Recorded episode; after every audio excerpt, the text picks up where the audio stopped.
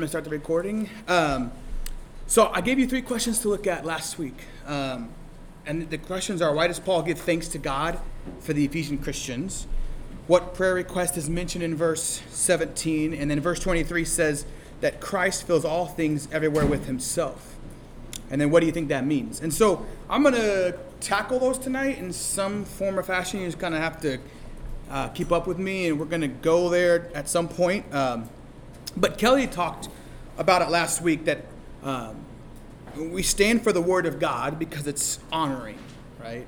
Um, when we stand for the national anthem and the Pledge of Allegiance, this is out of respect and honor. How much more then should we stand for the Word of God? An example um, can be found in Nehemiah 8:5, where Ezra opens the book and the sight of all the people, and it says, And all the people stood um, so that when they would open the book, they would stand to read the word. Um, so let's stand tonight. We'll start, we'll read some scripture, and then we'll talk about tons and tons of things. Um, so Ephesians 1 15 through 23 says this. Um, before we read, uh, just a reminder at the end, I will say, This is the word of the Lord, and then you guys will repeat back, Thanks be to God.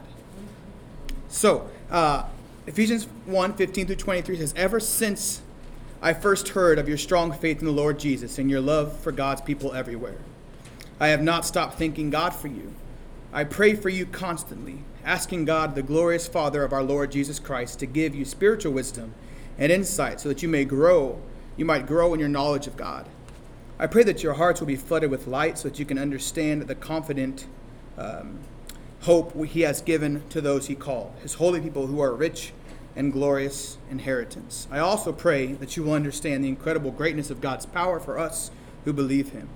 This is the same mighty power that raised Christ from the dead and seated him in the place of honor at God's right hand in the heavenly realms.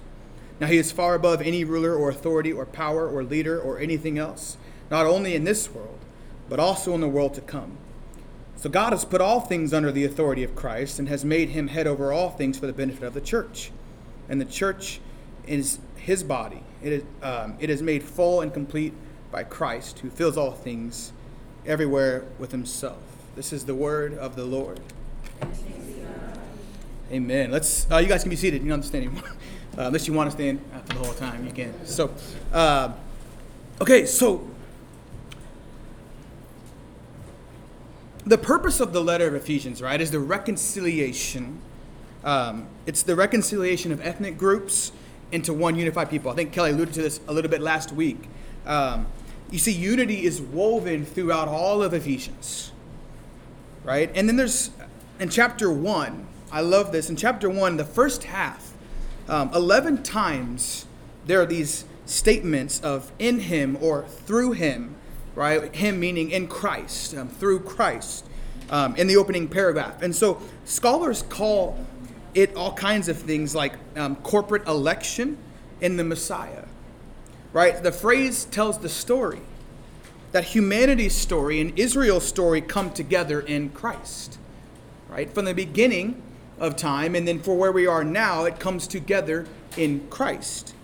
If we trust Him, Paul is saying that we are in Him. Jesus was the one who has saved. Uh, Jesus was the one who was saved from evil and death, and in his death and resurrection, he was a victim of sin and death. He was vindicated through the resurrection out into life and new creation. And so, for those who trust in him, they find themselves in him.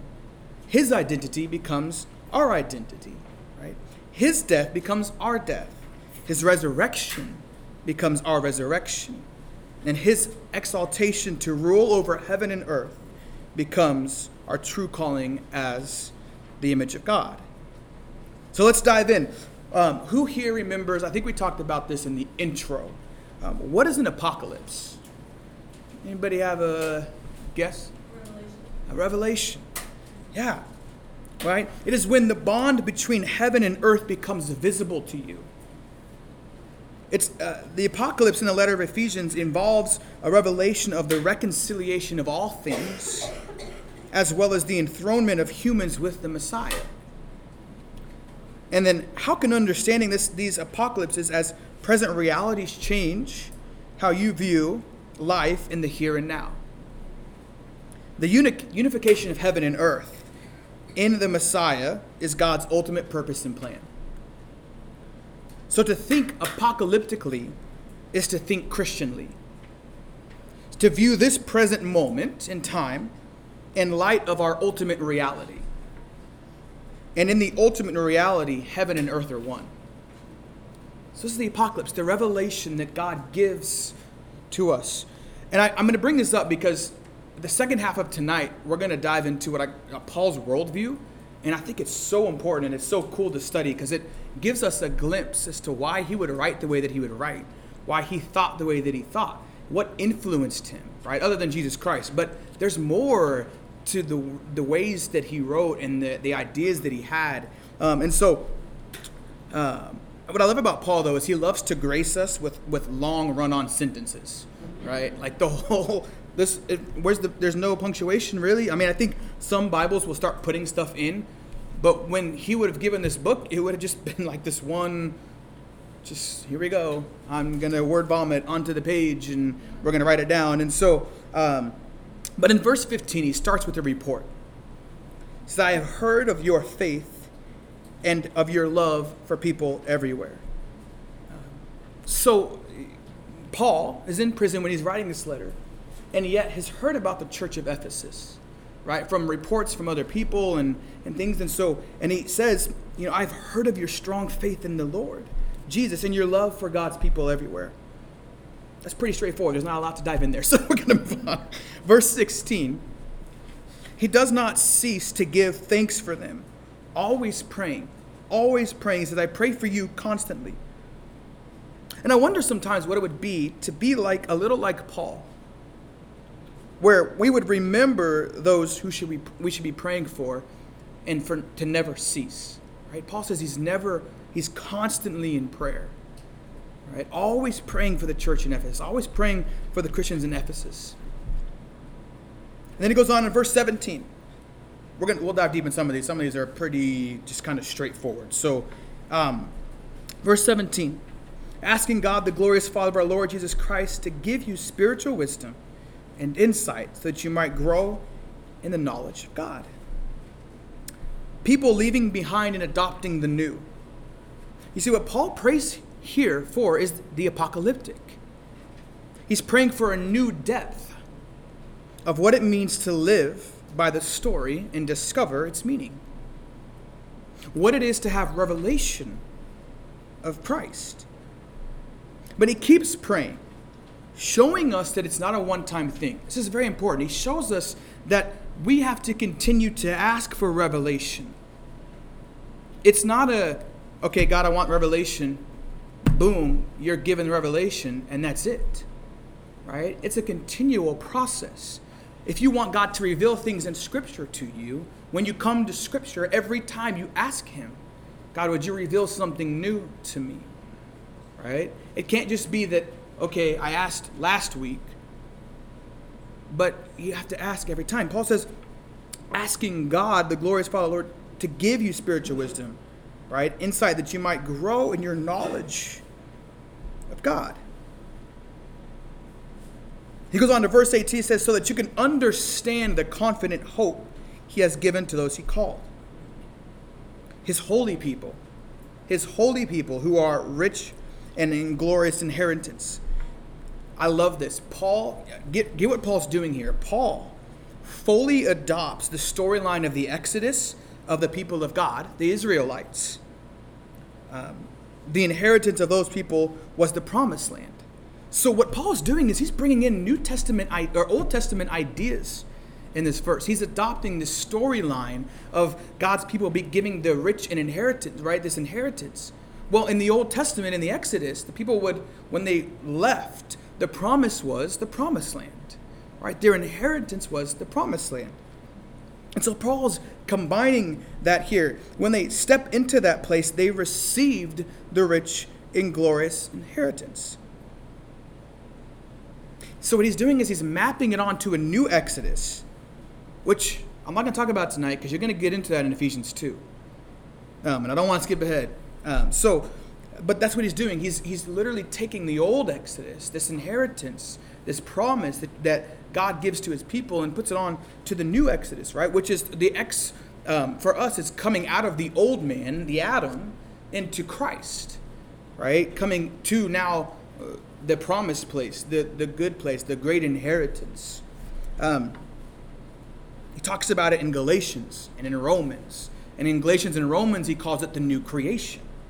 So the old Exodus, right, they got the promised land. Um, for us, though, the new Exodus is the new creation in Christ. To, to leave the old life behind and step into um, salvation. And then he goes on in verse 19.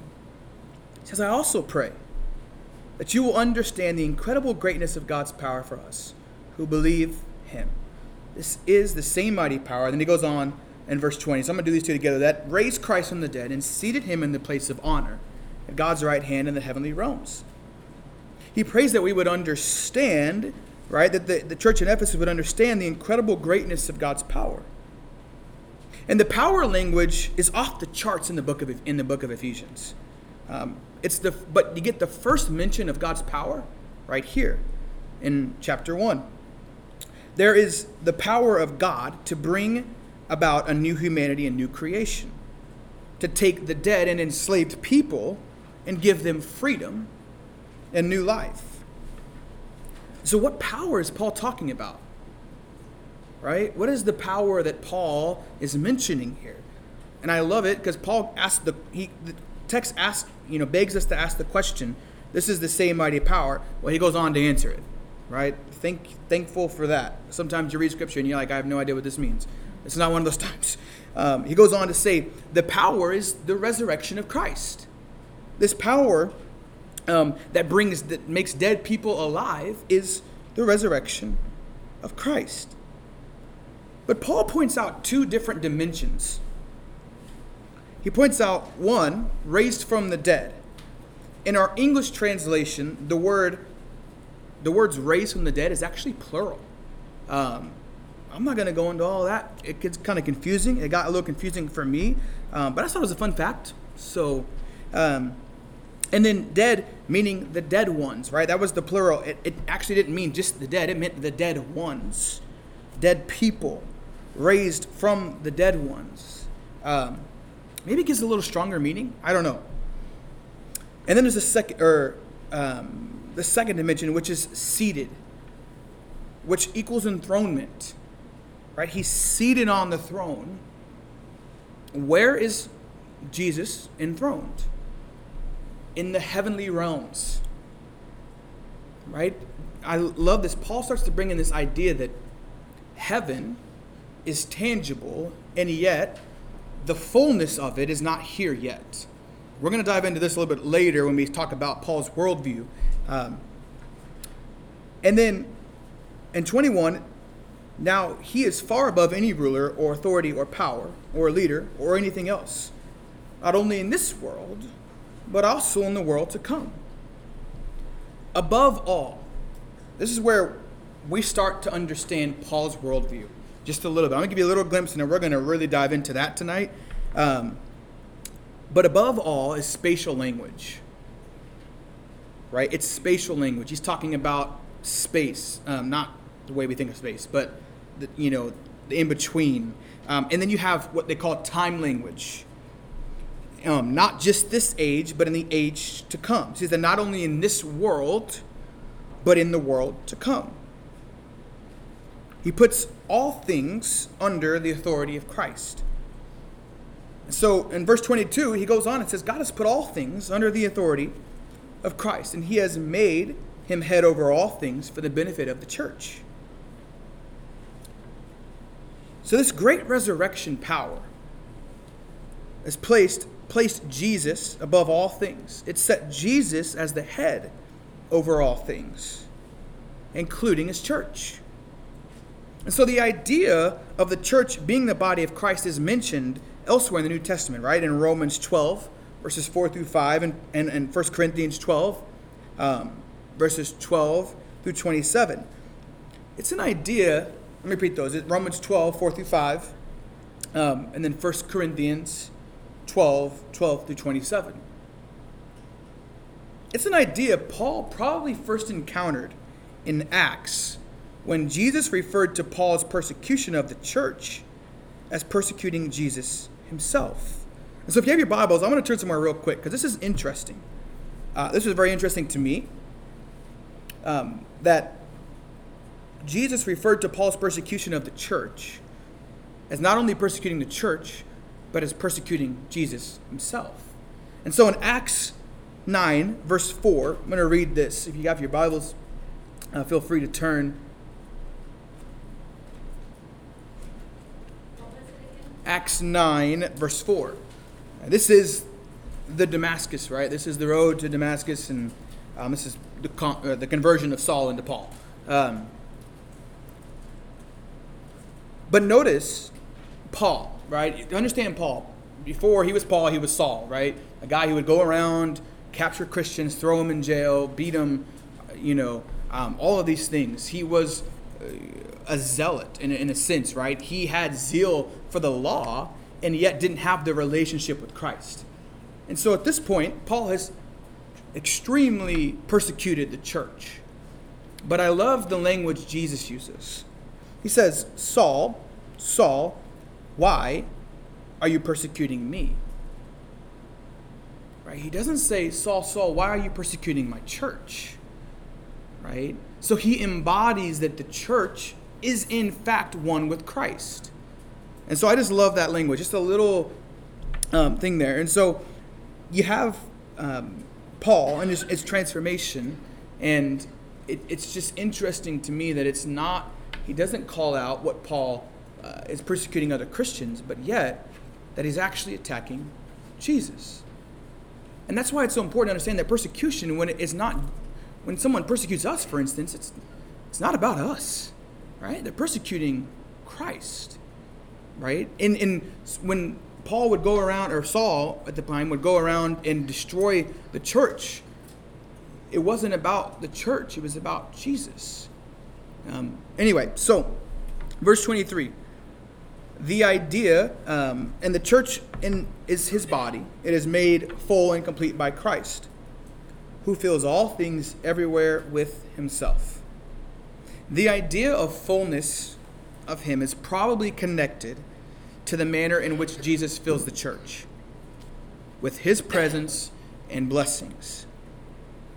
And then there's this quote um, that I, I think I put in your notes from a guy named Moule. I don't know who this is, so uh, but I love this quote. He says, "Yes, this here, this is here given as the final glory of the infinitely exalted Christ. Angels and archangels are subject to him, but believing men are joined to him, with a union such that he and they, by this same messenger of his, are called elsewhere into oneness with Christ." And so all of Ephesians, the last part of Ephesians 1, and I know we didn't spend a whole lot of time here, mainly because I felt like it was really, really straightforward. And so I wanted to dive in something a little different tonight. Um, but all of this, right here, is this idea that we are one in Christ. As one body, we are under the ruling and the headship of Christ the Lord. Um, any questions I know that was super quick for Ephesians 1, the end there. So if you have any questions, well, I'm going to take you to a whole different thing tonight um, that I think is super important. Yeah. Verse 15. Um, yes. First half. Yeah.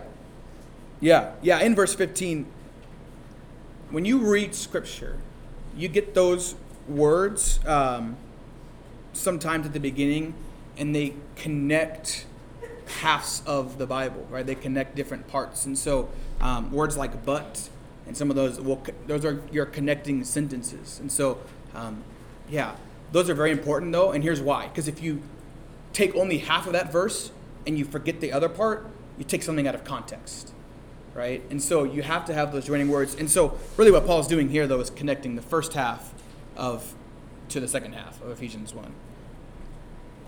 Any other questions? I know that was super quick for Ephesians 1, but as I was reading this, I watched like five videos, and everybody who talked literally was like 10 minutes, and that was their whole breakdown. So I was like, well, I don't know how much more I could talk. So, um, and these are guys who are like, you know, way up here. So, um, but what I did find interesting uh, was what happens in verse 21. Um, and this is where we're going to go the rest of the night. We get a glimpse into some more of who Paul is. We get a glimpse into what um, we would call Paul's worldview. And so we're going to head there, unless anyone's got any objections. But any more questions about those verses? Um, I feel like they're pretty straightforward. I don't really feel like there was a lot of extra. Um, anyway, so you're going to get some out of this, though, I think. So, Paul's worldview. Um, in verse, I'm going to read verse 21 again. He says, Now he is far above any ruler or authority or power or leader or anything else.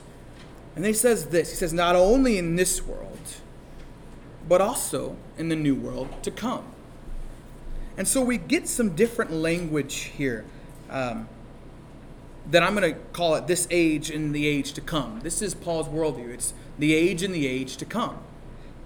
And in verse 21, you have to understand that Paul would not have just been shaped, his, his views wouldn't have just been shaped by Christianity, right? The way that he wrote um, would have also been shaped by Greek philosophy and by pagan religion.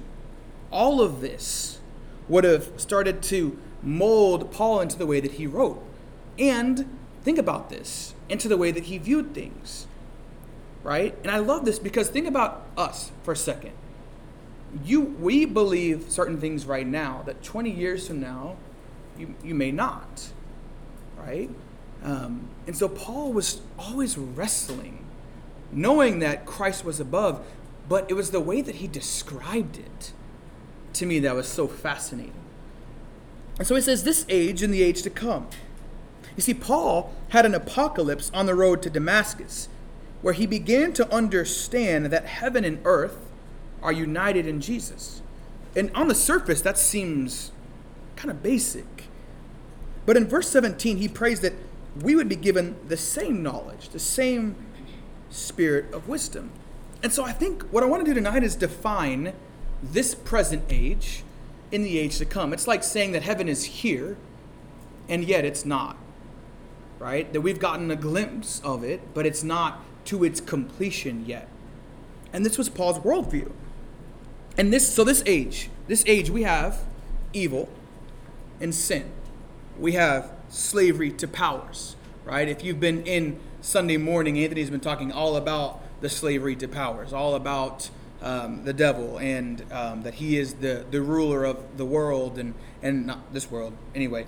And so um, and then you have violent humans, you have death.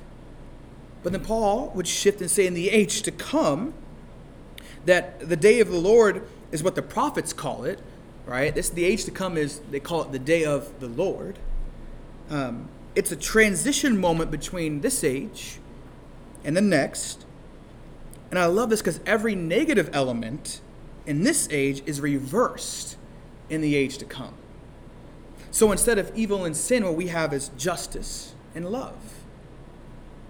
Instead of slavery to the power, you get freedom. Instead of violence, there is shalom or peace. And instead of death, you get eternal life. And so Paul wants to answer this question that when we're in Christ, we get this, but he would argue we don't get it to completion. And that's where I find it fascinating. And I, I agree that what we're getting is a glimpse, right? And I'll show you this in a little bit. As, as even scripture, and I was kind of blown away. I feel like I had an apocalypse when I was reading Ephesians and learning more about Paul. And so, um, what happens when Paul encounters the risen Jesus? There's a complication in his understanding of the relationship between the ages. He starts to wrestle, right? As great philosophers would have done in his time, start to wrestle with the cosmos. How was the world created? And all of these things. And in his mind, the resurrection is something that happened at the end of this age to transition us into the new creation, which we would all agree with, right? That Jesus died, and so that we now are in the new creation if we believe in him. He was convinced that the resurrection was a preview of the full transition between this age and the age to come. And I think this sometimes is where we get kind of hung up, right? This is what Paul is saying is, yeah, Jesus has come back. And if you believe in him, you have eternal life. But we're not even close to completion yet. We're nowhere near what we will be when the age to come does come, when Jesus returns. There's a difference. And so Paul would um, wrestle with this. And so what you end up with is a two stage process of the birth of the new creation right here in the midst, uh, in the middle of the old one. So you get this, like, Paul saying, okay, now there's this new creation, there's something new for us in the midst of what he thought, you know, would have been, uh, you know, in the present age that he was in, right? In the age that we are in. And so scholars will use the language of inauguration, which I think is helpful right? They will say that the day of the Lord in the new creation was inaugurated in the death and resurrection of Jesus and will be consummated. I love this, will be consummated when he returns. So it starts. It starts as at Jesus' resurrection, but it will be finished when he comes back. Right? Not that Jesus didn't already finish the work on the cross, but that yet we still live in a fallen world that even though Jesus has died, we are not yet made completely whole. Right? How do we know this? Because we're still sinners. Right? And so Paul would wrestle with this idea that, yeah, Jesus did, in fact, come back. Right? And he was here, well, for them, he would come back, he resurrected from the grave, but yet, man still at that point wasn't completely transformed into what they will be when Jesus comes back a second time. So, it's the now not yet language, which means that this uh, that his moment, that this moment we're in is post resurrection, but it's pre return of Jesus. Is a time where you can use the language of the not yet to describe the now, right? So what we're saying when we say not yet, or the kingdom of heaven is here and not yet, is meaning that it's it's post Jesus, right? Um, or uh, sorry, post resurrection of Jesus, and yet it's the pre return, right? Does all make sense? This is very like deep theological. So I'm hoping I'm like not because I when I studied this, honestly, I'm not sure I even knew what was going on. So I'm just kidding. Uh, but um, so Paul's view is what the theologians call inaugurated eschatology. The stuff that you thought was only for the end has happened right here and now, is what Paul is saying. Right? This is those things where like people study Revelation and they start to be like, well, this already happened and this already happened and stuff. Like, yeah, what Paul is saying that a lot of things that were spoken have come to pass with Jesus' resurrection, and yet not all of it's been completed right? Because we do know that he comes back again, which would have been something kind of spectacular, right? That um, he would have gotten that understanding in that time. Because a lot of Jews, you have to understand, a lot of Jewish people were waiting for this Messiah that would come and rule and reign right then and there, right? That would step into the rule, overthrow the Roman government. And so for Paul to start to think this way is, is kind of miraculous because a lot of the Jewish people still would not have been thinking like this. So, um, for Paul, heaven is a reality that overlaps the earth. That God's kingdom is not as a non-material is uh, sorry, God's kingdom is not a non-material post-mortem destination, but is rather the sovereign rule of the creator over the entire created order. With death itself that which corrupts and defaces the good creation as the last enemy to be destroyed. Right? Think about this. This is where, this is where it starts to get a little complicated because we know that when Jesus died, he defeated death. And yet, what we know is we still die. And so Paul was wrestling with this. Like, okay, wait a second though. Like, I just watched a good friend of mine die, and yet we know that Jesus defeated death. Right? And so I don't know. For me, this is so fascinating because to have been where Paul was at, to have seen Jesus, to have, see him come back from the grave, and know that he's gotten this revelation that yes, Jesus, in fact, defeated death, but people were still dying. And so in Paul's mind, he's wrestling with okay, well, what do we do with that? Right? What do we do with the fact that death is still happening, but yet Jesus defeated death? He overcame the grave. And so this um,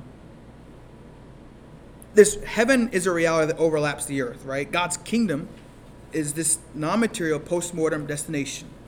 Uh, it's not this, but this is where Paul starts to define his his his worldview.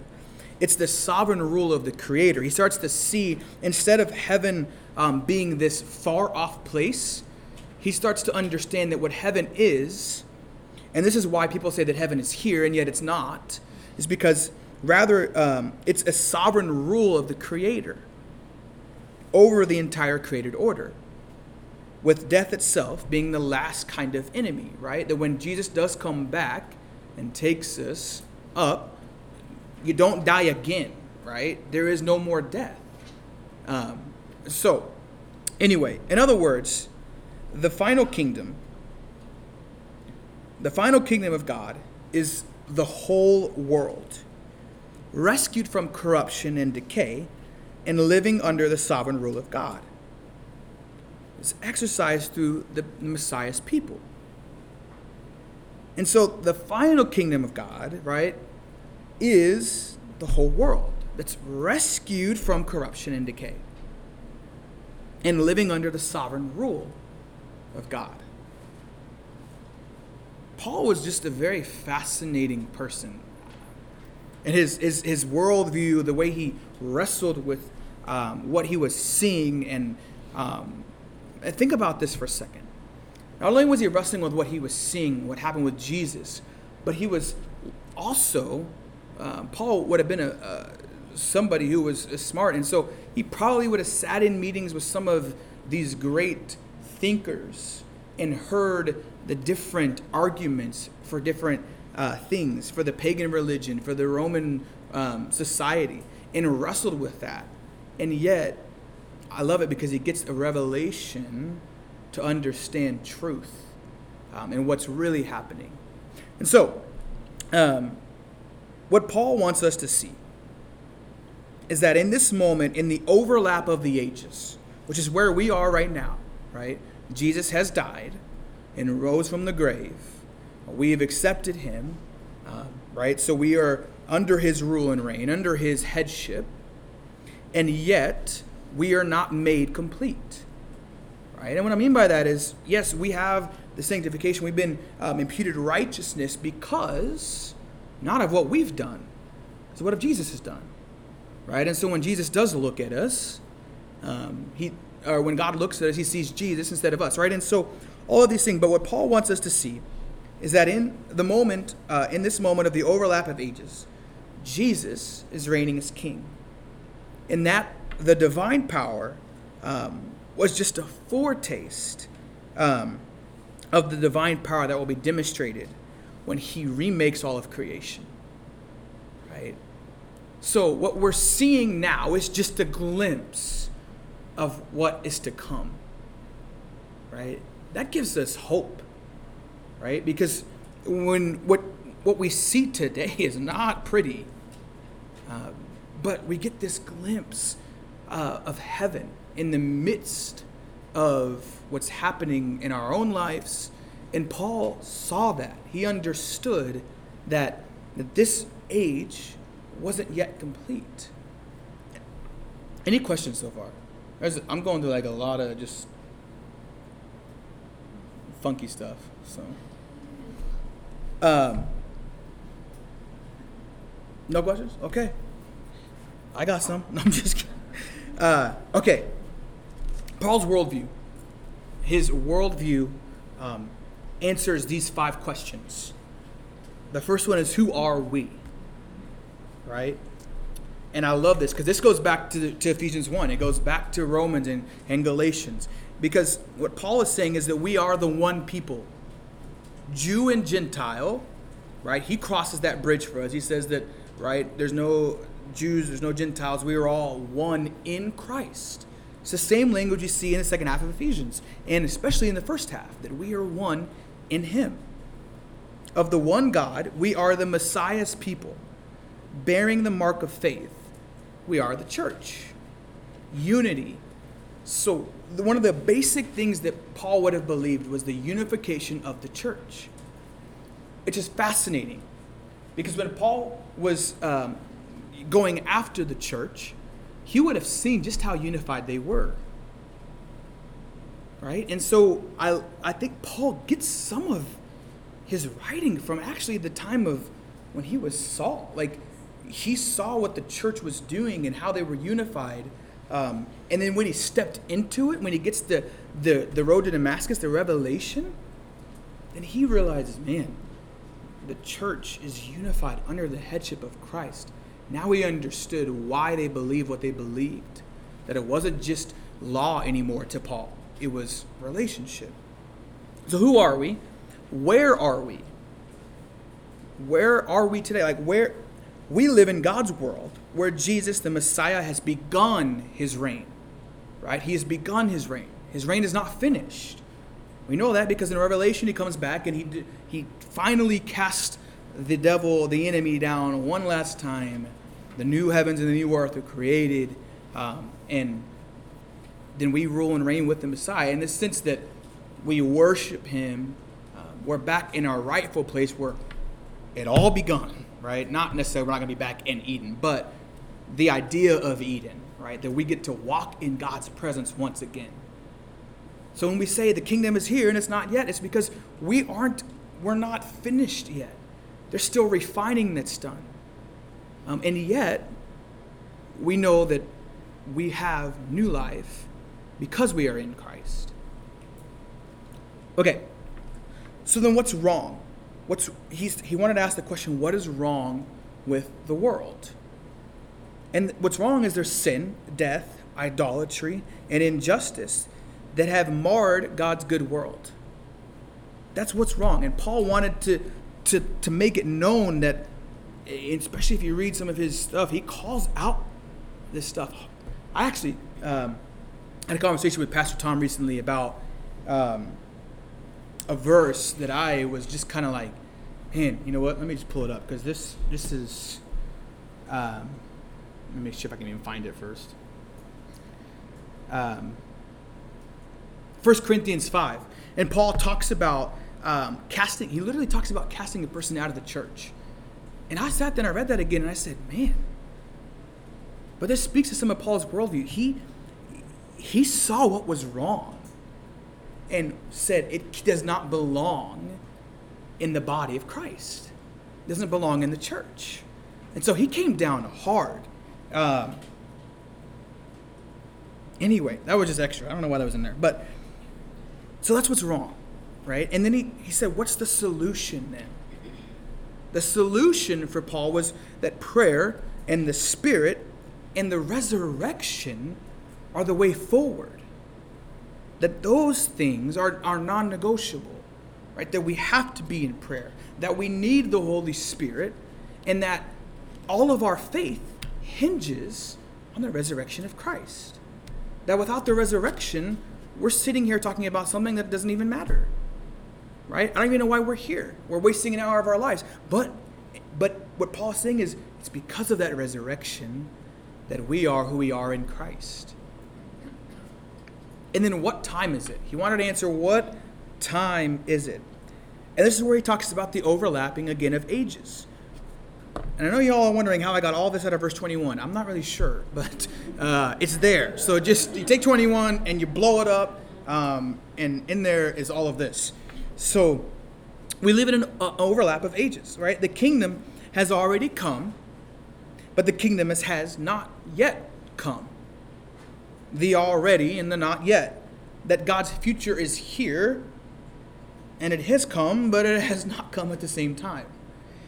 So, how do we talk about this? So, I want to go to a few different Bible verses and show you exactly what Paul is meaning.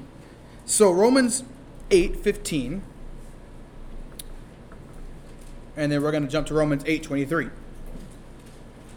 This is where you start to get the the language, right? So Romans 8 15 says this. For you did not receive the spirit of slavery to fall back into fear, but you have received the spirit of adoption as sons, by whom we cry, Abba, Father. And then you go down to verse 23.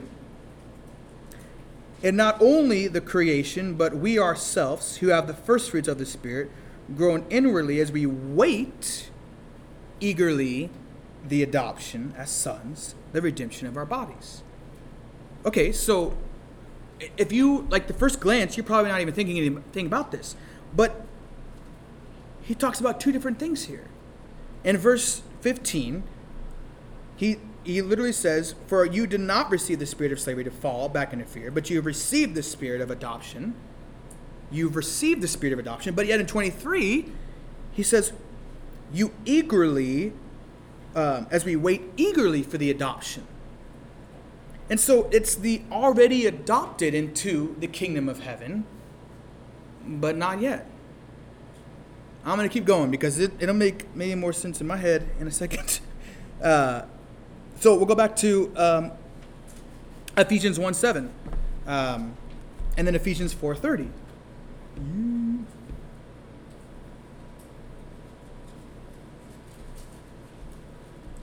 Ephesians 1 7 says this In him we have redemption through his blood, the forgiveness of the, our trespasses according to the riches of his grace.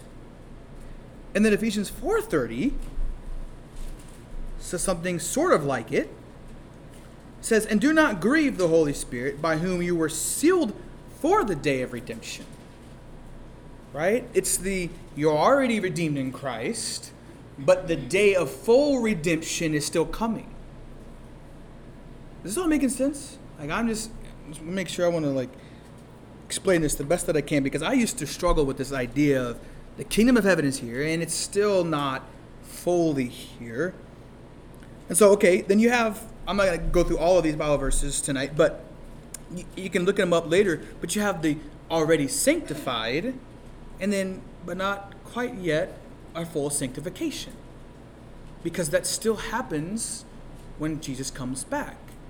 Uh, pretty much what he is saying is that man, right now, in its, in its current state, when we believe in Christ, is made, is one with Christ. And yet, our bodies and we still sin because we are not complete.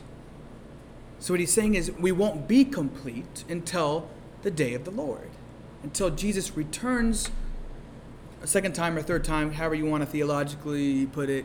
We won't get into all that tonight. But when he returns again, man is then made full, right? Man is then com- like, there's no more pain, there's no more all of these things, right? No more death. All of it is made complete. So, we have what we have as a theological tension. By faith in Christ, all of our these spiritual blessings are ours already. Right, when we believe in Christ, Paul alludes to it, when you're in Christ, you have all of these things already. But this is how I can best describe it the full enjoyment of these blessings are not yet ours.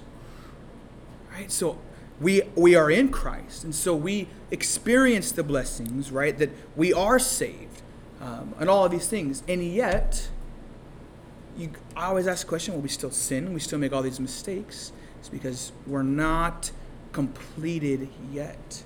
This is Paul's worldview, right? That he would have understood that man, uh, that when Jesus came the first time, we become in him, we believe in him, and yet he's coming back one more time to complete what he started. Right? That the enemy will finally be thrown into the to the pits of hell, and then there's nothing but pure joy in Christ. That we are worshiping him 24-7. Um, it's this is the life of faith. Uh, I love this. So Hebrews 11.1. 1. This can sum it all up. All the Paul's worldview is summed up in Hebrews 11.1. 1. Um,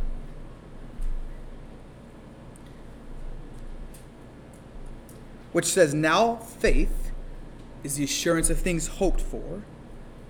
So in the future, in the conviction of things not seen in the present.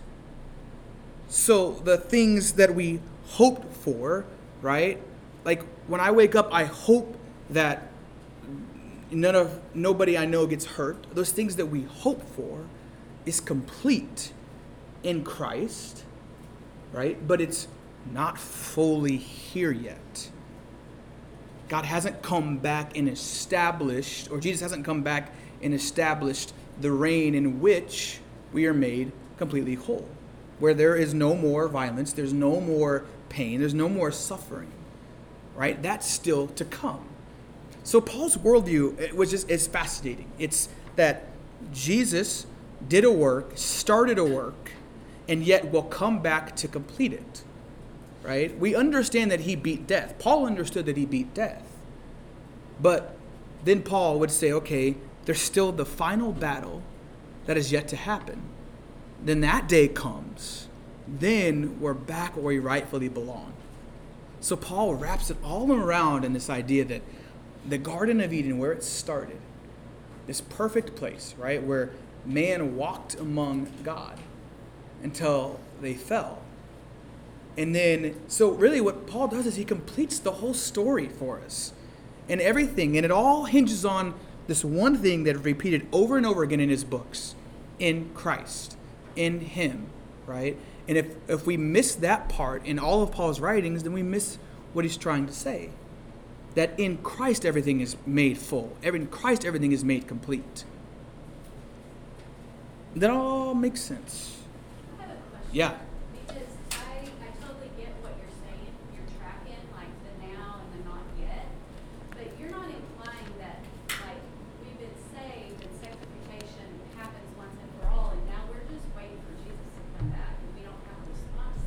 No, no. We have a responsibility still. Right, but what I'm, but I think, like, um, in Romans, what, and what Paul expresses in a lot of places is that, yes, we've been saved, and now we're in Christ, and, you know, like, where death ruled, now we have the Holy Spirit. Mm-hmm. And this kingdom of heaven on earth is beginning now. Right. And we are being made perfect. We are. Yes. being- We, we are in this process of sanctification that we will receive greater and glory. Right. Glory until, that we'll never be made perfect here on earth. Exactly. We get to participate.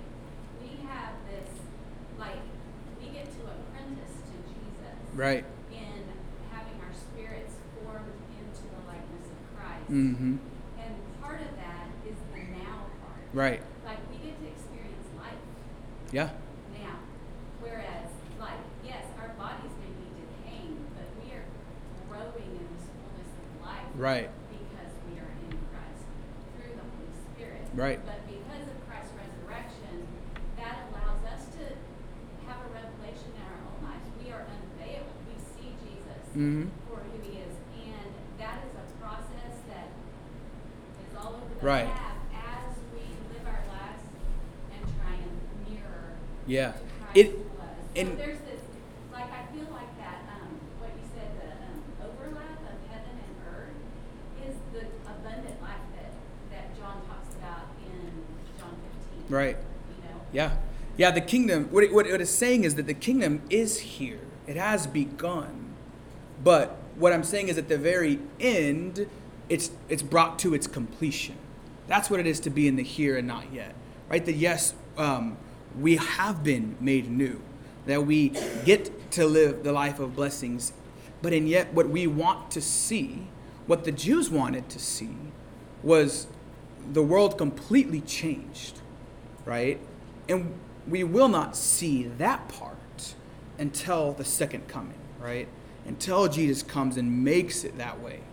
And so we live in this this tension um, that all these spiritual blessings, yes, are already ours, um, but the full enjoyment, right? And by what I mean by the full enjoyment, the fact that there will no longer be pain, the fact that there will no longer be um, hurt, that all of that stuff, the full enjoyment of being in His presence, where, where there is no block, is made complete when Jesus returns, right? Because right now there's still a block, right? We can we have access to the Father, right?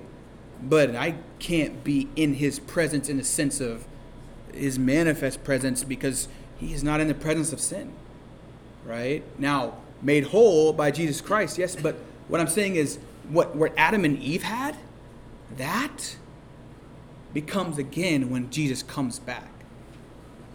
We don't quite have that same, and by that I mean is I'm not walking right now in the heavenly realm with no pain, no that Adam and Eve did. That's what I'm that's what and that is what Paul was trying to get at, right, with his worldview that yes, we're getting all of the blessings. The fact that we're in Christ is beautiful.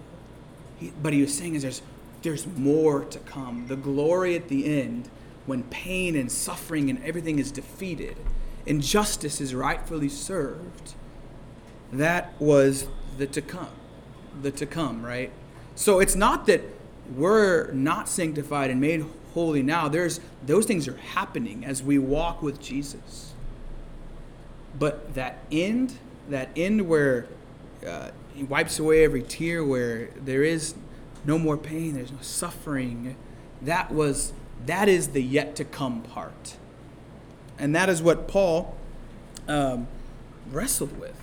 Was you know the same thing the Jews would have wrestled with. Um, it's funny.